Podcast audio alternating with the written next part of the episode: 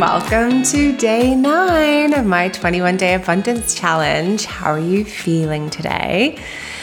Okay, today is a juicy one. It may make some of you feel a little bit uncomfortable and it may make others go, hell yes. Oh my God, so in. Today's invitation for you is to get intimate. Now that can mean many different things.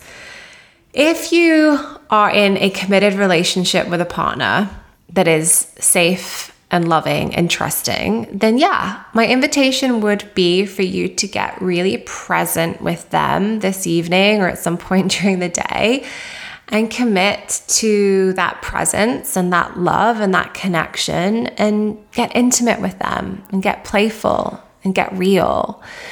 That is, that intimacy, that connection absolutely cultivates a feeling of abundance and supports you in really dropping into your body. And when you're in your body, of course, you're connected. You're connected to your power. You're connected to abundance.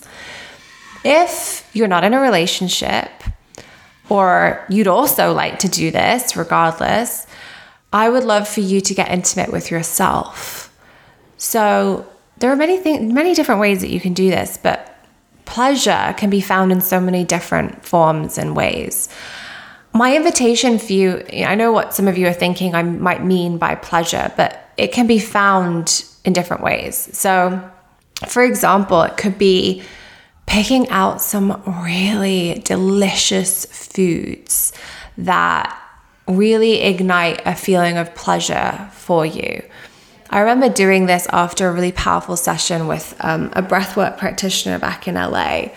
I knew I needed to do this to like drop into my inner goddess energy. And I went and got like a really nice cheese and a few really beautiful organic strawberries and a few pieces of decadent dark chocolate.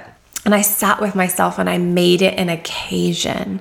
Like I was present with the food and I enjoyed igniting my senses as I tasted and experienced that food. Maybe something else would be running a really decadent bubble bath and turning off your phone and any distractions while you're in it and making that experience really luxurious and being present with your body and touching your skin and feeling into that. Maybe it's picking some products that you have. I remember having a client that I talked about this with who had like gorgeous, luxurious products that made her feel abundant that she never used, never gave herself permission to use. Use them today.